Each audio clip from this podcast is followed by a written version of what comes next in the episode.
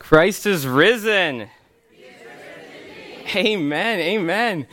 How exciting. I am overwhelmed to think that I am going to speak about Christ and the resurrection today. Like, it just blows my mind when I think about what that means and what that changes for us as believers. Like, it changes everything. And it's like I've just been overwhelmed this morning as I've just been thinking about the fact that like that's what I'm talking about. I get the privilege to talk about the life of Christ after his death. And the life that we have in him and through him.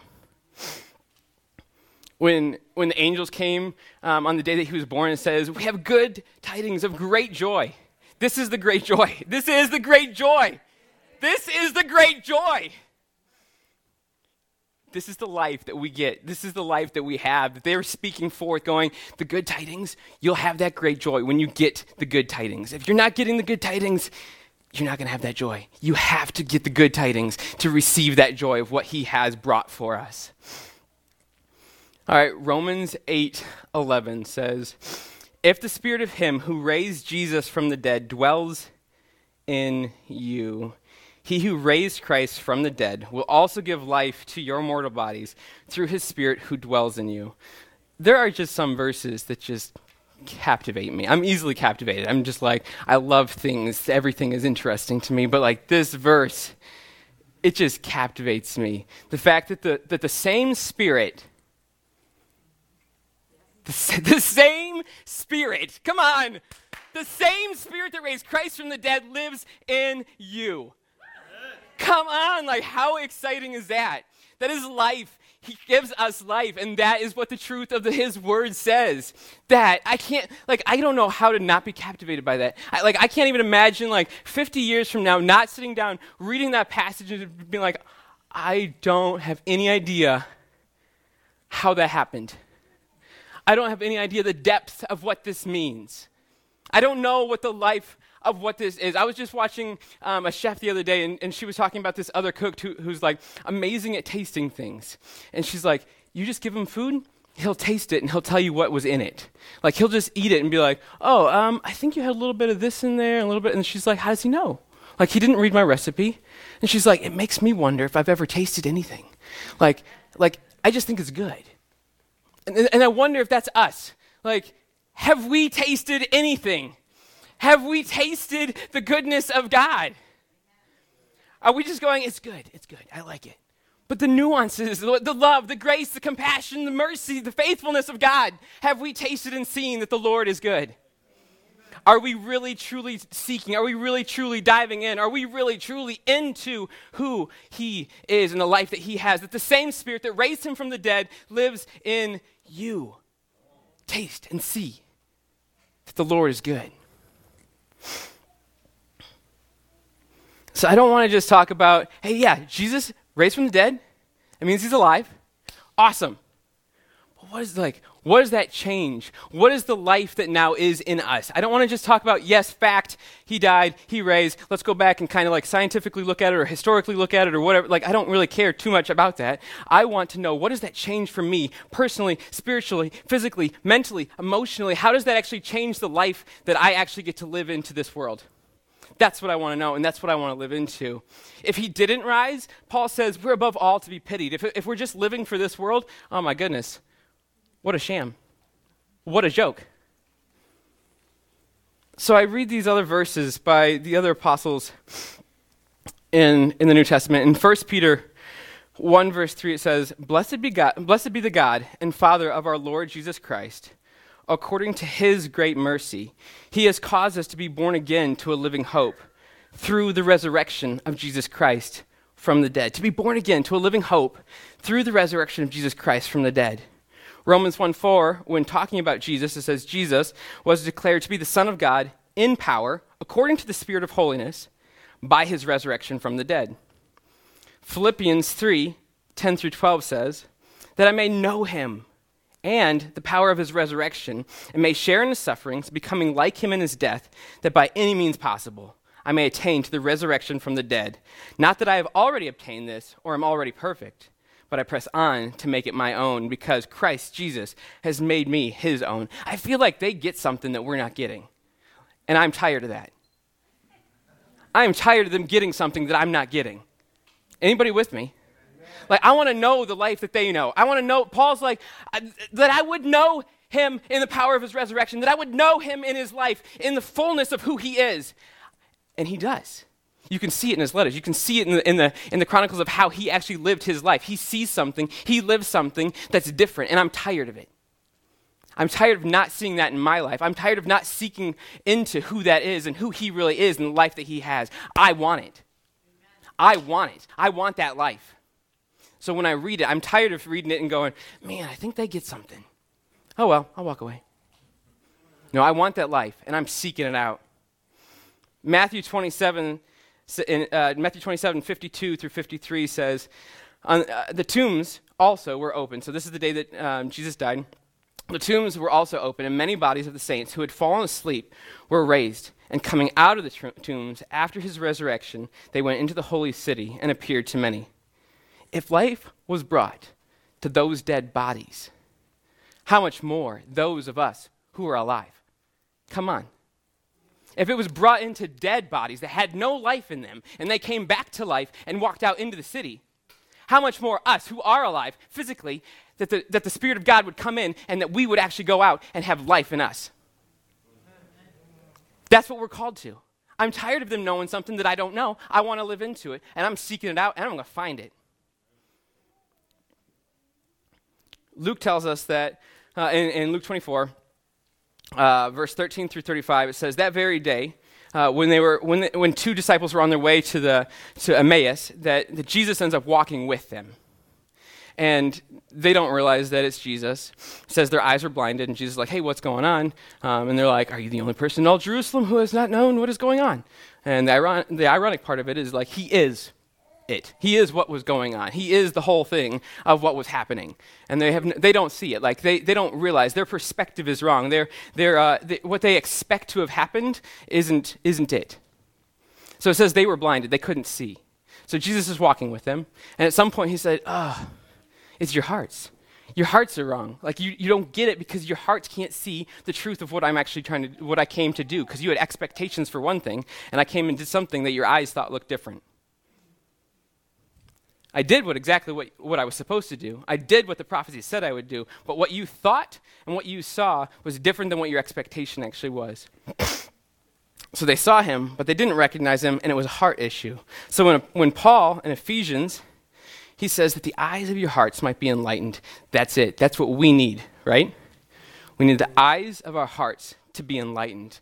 He's like, that's what you need. Let me pray for this. This is what I want you to have that the eyes of your hearts might be enlightened to know that you are the inheritance of Christ, that we are his inheritance. There's another place that says he is our inheritance, but in this one it says that we are his inheritance, that he loved us. It's like that pearl of great price, or that, that treasure that was out in the field. he gives up everything and he comes after you because you're that precious. He wants that. And he wants you to have that life. I came to give life and give it abundantly, not just life, but life abundantly. So he asked that our, the eyes of our hearts might be enlightened. So, Normally I would pray right here, but I actually want us to do something different. I want us to all rise real quick together.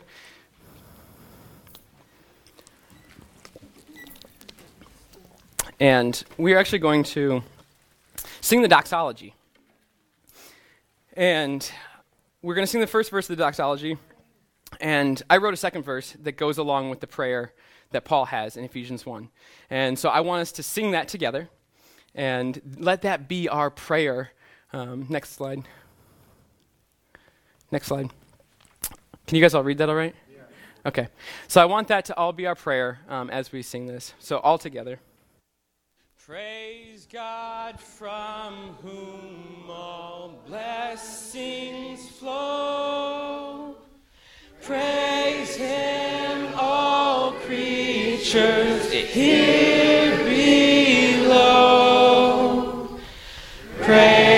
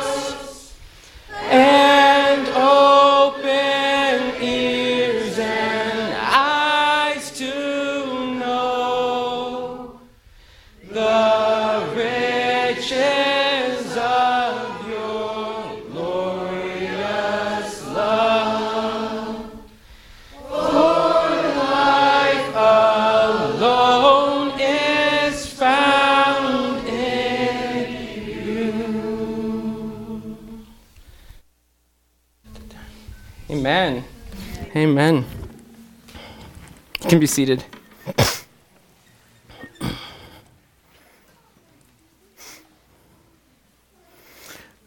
So I don't know if you guys have found this, but I find that Jesus basically does everything different than I expect. He does everything counter to the way that I think, that the expectations that I have uh, for him coming into the scriptures, he does things differently. He says things differently. He comes, he's born in a stable, but he's a king. It says that he was, he was uh, comely to look at, like it wasn't like a great looking guy. I did find out that the average height, though, uh, in, in Jerusalem around that time was about five six, and that's how tall I am. So I feel pretty good about that one. he tells people, like, he heals them. And, and he tells them, hey, don't tell anybody. And it's like, wait, you should tell people. Come on. Like, that's my expectation. Like, he, he dies, but his dying brings life. Everything is just counter. Everything is just different than what I expect. And in John 10:10, 10, 10, he says, He came that we might have life and have it abundantly. And sometimes I think that the, the, the way that we think about that is like, yeah, after I die, I'll be with him forever. That'll be the life I have. Mm, Yeah, sure. Yep, that's guaranteed if you're a believer. But I think there's more to it. Let's not just cut off life at the knees and go, here you go. Go ahead and try to walk around without any legs. Uh, no, it's not just life after death, it's life now. I came to bring life and bring it abundantly. In John 14, 19, Jesus says, Because I live, you also will live. And he says this before he dies. So then when he does live, we go, Oh, because you live, I see you living, and you were dead, I now know that I can live. I can live into the life that he has through the resurrection, that there's something that has changed, that he has, count- he has countered what the world had to give. He goes, Let's have some life. Enter into that. So again, Romans 8:11 says, "If the Spirit who raised Jesus from the dead dwells in you, he who raised Christ from the dead will also give you life to your mortal bodies through his Spirit who dwells in you." There's something about being joined with Christ in his death and his resurrection, something about being united with him, something about actually growing up into all things who is Christ, the head, and being given life by the Spirit that raised him from the dead that changes me, that changes you. And that's what we're after, right? That's what we want to know. We want to know what is that life and how does that play out and how do I live into that. He unites us with him through his spirit into his life abundantly, both now and in the age to come. But I want to know right now, how do I what is that? What does that look like? I find it interesting that in the scriptures, specifically in the New Testament, whenever Jesus is, is referenced as being like um, exalted in one way or another, um, whenever it's, he, he's described as being transcendent above, above all, glorified beyond compare, ruling and reigning, if you read about him in Ephesians or Colossians or different places, right after that says, and you. Let me tell you all about the resurrected Christ, how he's glorified, how he's transcendent, how he's majestic over all, how he's the king of the creation, and you immediately, right after that, he's putting us together. You guys are one. Let me tell you about how great he is, and then go, and you are one with him. He is above all, he created everything, and you are with him. He gave up everything to bring you back, and you are one with him. Go find it in the, in the New Testament. Find where it talks about how great Christ is, and it'll say, and you right after it. And it'll be like, and you are in him, and you are found in him, and his life is found in you. It's no longer you who live, but Christ who lives in you. Right? In Revelation, it starts with the glorified Christ. That's how it intros. And it ends with the glorified bride. We have to know who he is as the glorified Christ to be entering into us as the glorified bride as he glorifies us in this, as he brings us into this, we actually in turn bring more glory, power, honor, and praise to him. He's not giving anything up. He's not going, hey, take the, take the spotlight for a little while. He's like, no, actually, you're joining up with me. And every time that you get glorified, I get it back from you because that's how it works. This is that paired union. This is that, that way that we actually come together with him and that we're united as one. Is Christ who lives within me. He's before me, He's behind me, He's above me, He's beneath me. It's Christ and Christ alone. That's our life. So he didn't come just to expose that we were sinners. Oftentimes we're like this. Yeah, he came to go, hey, you're sinners, let me die for you. Guaranteed, that's a fact. But he saw something else. That buried treasure, he saw that. He's like, yeah, yeah, yeah, I know you're sinners. And we'll talk about, um, we'll talk about the uh, original sin, but what about original glory? What about what he actually saw from the beginning? That there was actually originally a creation that he made, humans, that were actually the way that he designed them. They fell, and he goes, that's what I'm bringing you back to. I'm bringing you back to sons and daughters. I'm not just dying for you because you're a sinner. I paid a high price because I saw your worth. I saw your worth before sin. I saw what you were before then. I know what you were designed to be. I know you were always my sons and my daughters. You were stained, you were blemished, you were taken over by something that wasn't you. So I'm paying that price. And I'm bringing you back to sonship. I'm bringing you back to be my daughters, to be my heirs, to be with me, to be united with me. He sees something of worth in us beyond just a sinner. He's like, I see the depth. I see in your heart that you were a son, that you were a daughter. Something got messed up along the way, but I'm paying it all. I'm redeeming, I'm buying out of slavery, and I'm saying, have this life. Have this life in you also.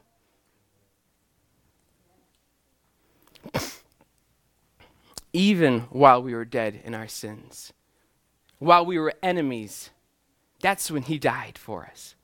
So for us to then go, well, he might have died then, but I've done something since then.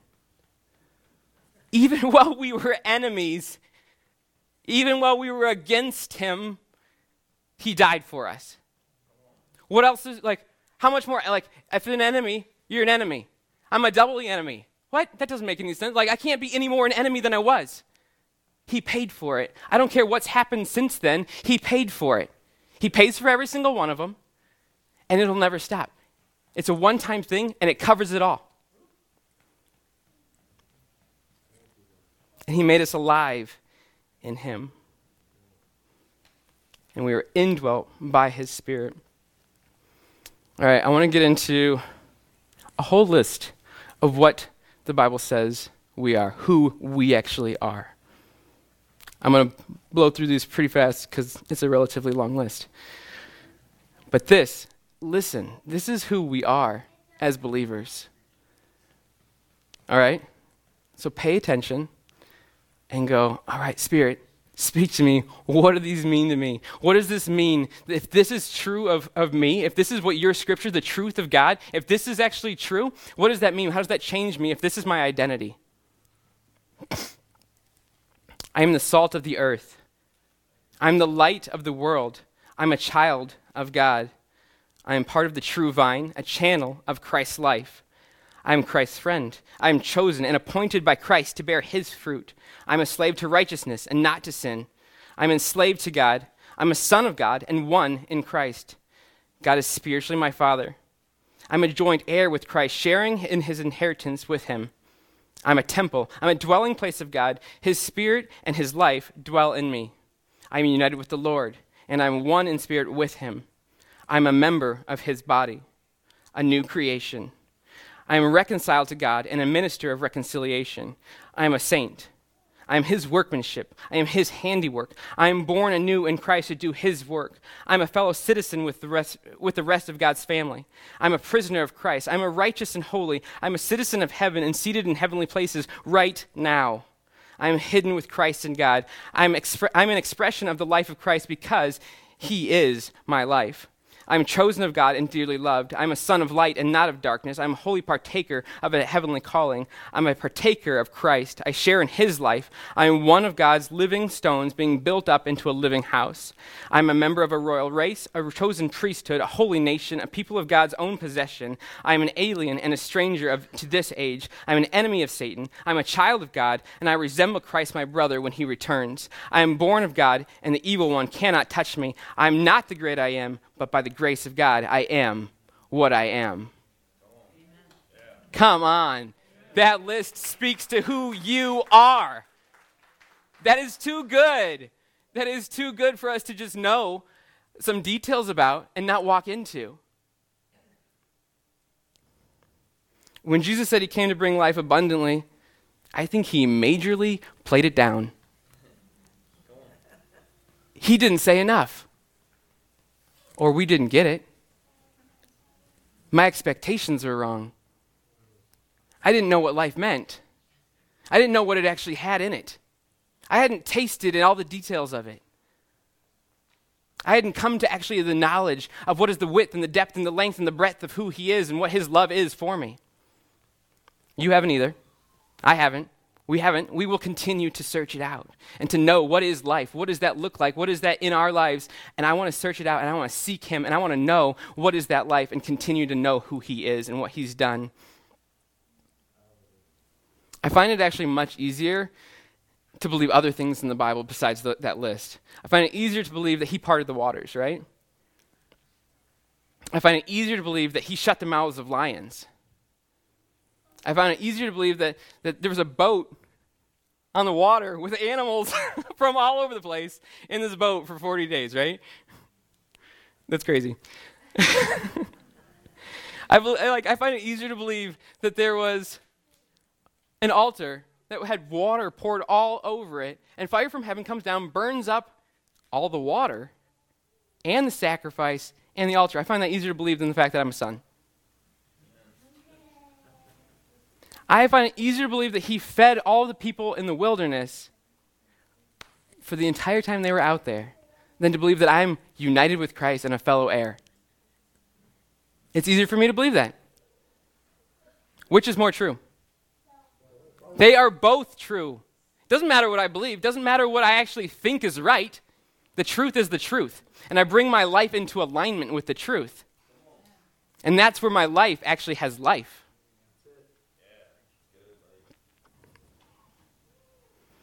Jesus said that he came to bring life and bring it abundantly. It kind of sounds like the promised land. Abundantly, more than we could ever ask, think, or imagine. A land flowing with milk and honey, my cup runneth over. A crop for every season, a harvest when there is no rain, joy in spite of sorrow, hope transcending despair. A reality bigger than what we actually see. The life Je- Jesus brings is very much like walking into the promised land. We have seen that He is the first fruits, and we are will come after. So if the first fruits have been ripe and taken, Jesus Christ, we are the fruit that comes after. That's the way harvests work. You get all, like my blackberry bushes, if Isaiah doesn't steal all my blackberries before I get out there, uh, I go out there and there's a couple blackberries that harvest a little bit faster than everybody else. I know that means I've got a whole crop coming. Jesus, the first fruits, he's got a whole crop coming, right? We're that crop. We're that, we're that group of people that he's united with him to be that fruit. Let's walk in him. So it's this whole life of seeing the promised land, to, to seeing into what he has promised and what he's actually given for us what did it look like for the Israelites when they were in the wilderness? And they had 12 spies go out. In Numbers, we have Moses sends out the 12 spies, and they come back. And the first group says, or the, the, the first 10 say, We came to the land to which you sent us. It flows with milk and honey, and this is its fruit. However, the people who dwell in the land are strong, and the cities are fortified and very large. And they go on to explain all of these great, massive people and like how dangerous this could be and, and, and how this couldn't work. But did, did God promise that He was going to take them out and into? Out of slavery into a promised land? Freedom? However, the people who dwell in the land are strong, and the cities are fortified and very large. I'm terrified. Does that sound like anybody sometimes? Pretty much every day, yeah. It's easier to believe that he'll shut the mouths of lions than to believe that I'm unified with Christ, that I can actually walk into the promised land. Later on in Numbers 13, uh, verses 30 through 33, Caleb says, Let us go up at once and occupy it, for we are all, we are all well able to overcome it. Then the men who had gone up with him said, We are not able to go up against the people, for they are stronger than we are. So they brought to the people of Israel a bad report of the land that they had spied out, saying, The land through which we have gone to spy it out is a land that devours its inhabitants, and all the people that we saw in it are great height. It's a land that devours its inhabitants. I feel like that's actually what we actually tend to live into just in general. That we, we're more afraid of the things around us. We're more afraid of whatever it might be than actually the promised land that we can, we're allowed to walk into, that He's already promised, that He's already told us this life is ours. We've heard the bad report as opposed to the good one. Caleb's going, Yes, I remember what God said. I remember that He promised that we can. I remember that He promised that He would. And I, promise, I know that He said He will do it. So if He will do it, He will be faithful to complete whatever He started, right? But there was a bad report, and that stopped him. All right, go to the next slide. In Numbers 14, the people said, Would that we had died in the land of Egypt. What? Really? Like that was, would that we have died in the land of Egypt? Or would that we had died in the wilderness? Why is the Lord bringing us into this land to fall by the sword? Our wives and our little ones will become a prey. Would it not be better for us to go back to Egypt? And they said to one, one another, Let us choose a leader and go back to Egypt. Do not submit again to a yoke of slavery. Paul says that in Galatians 5. Don't submit again to a yoke of slavery. You've already been bought out. You are free. You are redeemed. You are holy and righteous and blameless. You are above reproach in the sight of God. Does that sound like life? Sounds like life to me. But slavery doesn't. Slavery doesn't sound like freedom. Slavery doesn't sound like, like the life that we've been given. Don't submit again to a yoke of slavery. They go on in Numbers 14, 7 through 9. The land which we pass through to spy it out is an exceedingly good land. If the Lord delights in us, this is uh, Joshua and Caleb speaking, he will bring us into, the la- into this land and give it to us, a land that flows with milk and honey. Only do not rebel against the Lord only do not rebel against the Lord. And do not fear the people of the land. Don't rebel and don't fear, for they are bread for us. Their protection is removed from them, and the Lord is with us. Do not fear. Take the land. He's the first fruits. Take the land, take the promised land, go into it. I'm saying this to you. I'm saying this for your life. See what he's called like what he's called us into. Take the land. Don't rebel against the Lord and don't fear the enemy is bread for us. Numbers 14, 10 through 11. Then all the congregation said, Stone them with the stones. But the glory of the Lord appeared, to the, appeared at the tent of meeting to all the people of Israel. And the Lord said to Moses, How long will this people despise me? How long will they not believe in me, in spite of all the signs that I've done among them? I don't want that to be what he says about me. I don't want it to be, how long will this people despise me? How long will they not believe in me in spite of all the signs that I've done, in spite of the faithfulness that I've had, in spite of the grace, in spite of my compassion day in and day out, in spite of my love that stretched me from one side to the other? How long will they not believe in me? How long will they not see the promises, the promised land, the life that I have, the life that I brought, not just life, but I brought it abundantly? How long will they, will they strive with me and wait? Will they take it? Will they go in? Do they know that I'm faithful? Have they seen? Have they tasted and seen that I am good?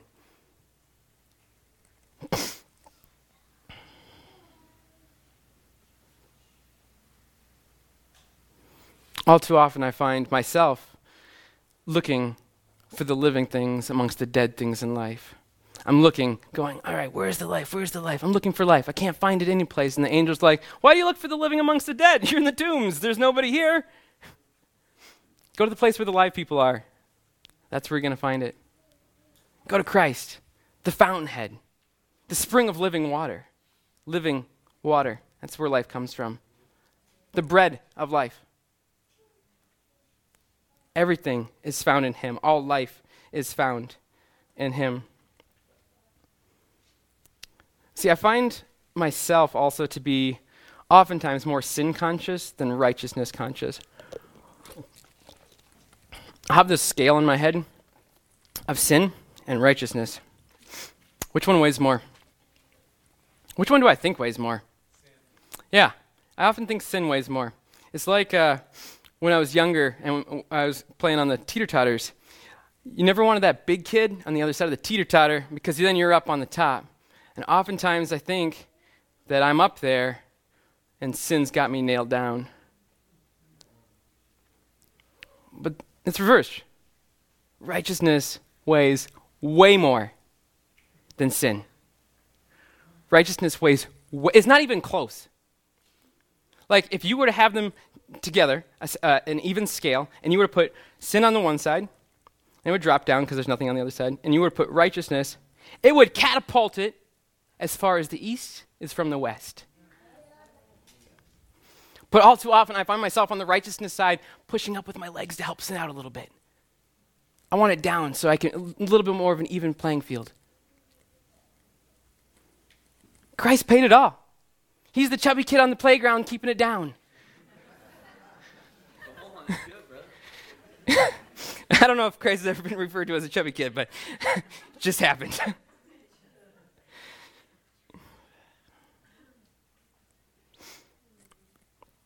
I also think sometimes that we hear these things in the New Testament like, flee from these things, don't do these things, put off this, walk in this way, don't do that, do this.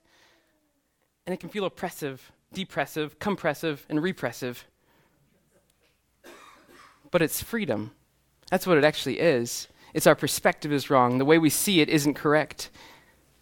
It's life in all of its glory. See, it's kind of like my grandma. When she would sit at the table with me, it was always, uh, Stephen, sit up. Lean over the plate. Scoot in. Use your fork. Stop that. Don't slurp that. Chew it all the way. Slow down. I heard all of those things. And that's the way it would feel when I read, hey, don't do these things. Put off this. Don't do that. Do this. Live this way, not that way. It would feel like I was at the kitchen table getting critiqued on how I was supposed to eat. But God says, that's not right. That's not who we're meant to be.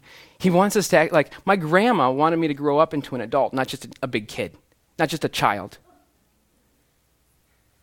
She said, scoot in so that you don't get food all over your clothes. Scoot in so you're not having go all over the floor. Said, eat slow, it'll help your digestion. I'm still working on that one. And God says the same thing. He's telling us this is how you're supposed to live because it brings the most life. Live this way. Otherwise, you're going to get stuff all over your clothes. You're going to get muddy. You're going to get all dirty. You're going to make a mess all over other people's lives right next to you. They're going to have to wipe off the whole area. God says, I want you to grow up into all things who is my son. I'm not supposed to be a big kid with diapers running around trying to pretend I'm like Christ.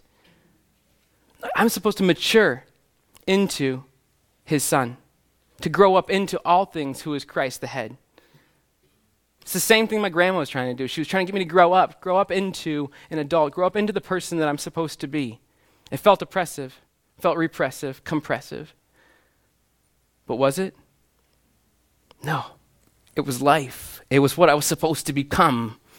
And that's what I want from Christ. I want to grow up into everything that He has for me. 1 Peter 1 13 through 19 it says, Therefore, preparing your minds for action and being sober minded, set your hope. Set, so I can take my hope and I can set it on something. Set my hope fully, fully and only, wholly, truly. That's the amplified version I just gave you. Set your hope fully on the grace that will be brought to you at the revelation of Jesus Christ. As obedient children, do not be conformed. Don't be conformed to the passions of, the, of your former ignorance. This was former. Don't be conformed to the passions of your former ignorance. But as he who has called you is holy, you also be holy in your conduct. Since it is written, You shall be holy, for I am holy. And if you call on him as Father who judges impartially according to each one's deeds, conduct yourselves with fear throughout the time of your exile. And this is the part I want us to really get knowing that you were ransomed, past tense, from the futile ways inherited from your forefathers, not with perishable things such as silver or gold, but with the precious blood of Jesus Christ, like that of a lamb without blemish or spot. That is what I actually, that's what paid, that's what ransomed me out. So I don't actually have to give in to the former lusts, the former passions, the former ignorance that I used to live into. I've been ransomed. It's past. I choose to go back into slavery. Don't submit again to a yoke of slavery. Walk in the freedom, walk in the life. We're being in the world, but not of it. Living for something that our eyes haven't seen, but our hearts know is true. We walk this out not by sight or hearing, but by faith in Jesus. And not just what he has already done, although that would be enough, but what he's continuing to do. That he's been faithful to continue to work into my life. That he's been faithful conti- to continue to work into your life. And he will be faithful to complete whatever he started. Unless you think I'm preaching some sort of a cheap, no sorrows, no tragedy, no, no, uh, no struggle gospel, that's not what I'm saying. I'm not saying this is easy. I'm saying there's life, and it transcends despair. I'm saying there's more glory in this life than what any treasure of this world could ever bring.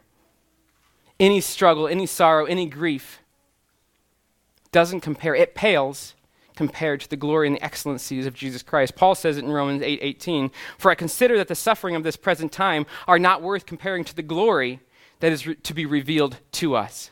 He sees something, right? He sees something that we don't always see. I want to see that. 2 Corinthians 4:17 For this light momentary affliction is preparing for us an eternal weight of glory beyond all comparison. It's light and momentary affliction. Think of the things that you're going through. Do your eyes see them as light and momentary? So the scriptures say the truth of the matter is it is light, it is momentary, no matter what you think, no matter how you feel about it. And I'm not trying to like downplay whatever it is that you're going through. I'm just saying the scriptures say it's light and momentarily compared to the eternal weight of glory, which is beyond all comparison. So, whatever you're going through is serious, but if we compare it to the eternal weight of glory, it's not. Philippians 3 8 says, Indeed, I count everything. How many things? Everything I count everything as lost because of the surpassing worth of knowing, just, just the surpassing worth of knowing Christ Jesus, my Lord. I count everything as lost just for the fact that I can know him. Everything else is lost because I want to know him. For his sake, I have suffered the loss of all things and count them as rubbish in order that I may gain Christ. That's the only thing I want. It's the only thing I want is to gain Christ, to grab a hold of him and have him be the thing that anchors me, the thing that I hold onto, the, the light that actually in light, like shows the truth of the matter everywhere I go. And that's what I want to say that the life found in Christ that surpasses all things, that no matter what trials come, no matter what it is, I can say that He is good. Whether sorrow or joy, happiness or grief, Jesus is better. He is worthy of it all. And sometimes, some of us have already had to say that. Some of us are in the midst of saying that, and some of us someday will have to say that. I think of different people in the congregation. I think of Dan losing his wife and his business, the Harnagels losing two children, Judy losing Nick, all of us, just in everything that we go through, the sicknesses that people go through, the Shaws, the Keeners. like Every single one of us, we have these different things. I, in, in light of eternal, in, in light of the uh, eternal weight of glory, it all, com- it all pales in comparison to what we have, that I would know him in the power of his resurrection, that I would actually live into his life, that all things pale in comparison. They all fall to the side. Psalm 37 says, I once was young, but now I'm old. But I've never seen the righteous forsaken or their children lacking bread. Oh, oh, how faithful, how good, how good of a God that the righteous are never forsaken. Never forsaken. Always good. Always the life giver. Always the redeemer. He heals the brokenhearted. 1 John 4 4 says, He who is in you is greater than he who is in the world. 2 Peter 1 verses 3 and 4 says, His divine power has granted to, to you to us all things that pertain to life and godliness. He's given to us all things that pertain to life and godliness. I'm not lacking in any of them. All things that pertain to life, that, that's what I want to live into. Godliness is what I want to have and I, I want to live out of my life. I have all the tools. Everything is in the cooler. Everything that I need, everything to taste and see. He's given me all things pertaining to life and godliness through the knowledge of Him who called us to His own glory and excellence, by which He has granted to us precious and very great promises, so that through them you might be partakers of his divine nature, that we would be partakers of his divine nature. Like, do we get this thing? There's, like, it's massive what this changes in our lives. If we get, we are, he's been, he's given to us all things that pertain to life and godliness, and we become partakers of his divine nature. Life is, life is never the same. It just can't be. having escaped from the corruption that is in the world because of sinful desire. He has given to us all things that pertain to life and godliness. Come on, that's too good.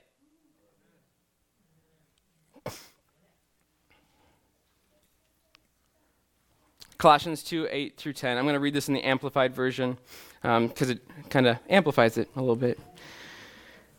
Uh, Colossians 2 8 through 10. See to it that no one carries you off as spoil or makes you yourselves captive by so called philosophy or intellectualism or vain deceit, idle fancies or plain nonsense, following human tradition, men's ideas or the material, material rather than the spiritual world just crude notions, following the rudimentary and elemental teachings of the universe and disregarding the teachings of Christ, the Messiah. See, that's what I don't want. I don't want us to get into this whole intellectual thing. I don't want us to start thinking through, all right, this is what I see, this is what it looks like, this is how I like. No. I don't want anybody being deceived by what our eyes see. We walk by faith, not by sight. Verse 9 for in him, so after he says, I don't want you to be taken away, I don't want you to be deceived, I don't want you to be like tossed to and fro. But what I do want, I want for him in the fullness of the deity, the Godhead, continues to dwell in bodily form, giving complete expression of the divine nature.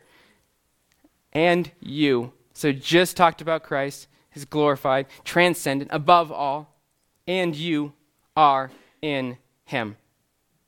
Made full and having come to the fullness of life in Christ, you too are filled with the Godhead, Father, Son, and Holy Spirit, and reach full spiritual stature. And He is the head of all rule and authority, of every angelic principality and power. For in Him the fullness of God dwelled, and you are one with Him. Don't let anybody take you away by fancy thinking, fancy talking great wisdom, great intellect. There's life found in Him, and that's where we get our life. So we just came out of the season of Lent where we're supposed to give up something to focus more on Christ. We are now in the life season, in the resurrection, in the Easter season, forever. Let's do something different. Instead of taking something off to focus on Him, let's put Him on and live Him out. Let's actually have His life in us. Let's actually put something on instead of taking something off. As we put things on, those things that he says, put off the old, put off the old, don't do these things, take like don't don't do this. As I put him on, those things fall away. I don't actually have to do that. I submit to God and resist the devil. If I submit to God, I resisted the devil. It's a one stepper. Just submit to God, walk in him, walk fully in him, and life is different. Life is life. All right, let's pray. Father, I just thank you for your grace, for your goodness, for your life that you've paid for, that you've actually bought, a, bought for us, that you've actually said, hey, this is for you. I've made this. I've prepared this. I knew who you were from before the beginnings of creation, and I'm calling you back to sonship. I'm calling you back to daughtership. I'm saying, hey, be who I made you to be. Be one in me. God, I thank you for that. I thank you that that's what you say to us, that you never get tired, you never get weary of us, you never, your, your grace never runs out, that you continue to, to pour it out not just a little bit at a time, but generously, that your grace just pours forth into our lives, God. I thank you that what you began in us, you will be faithful to complete. All the way complete to the very end. God, I thank you for your goodness and for your grace. In Jesus' name, amen.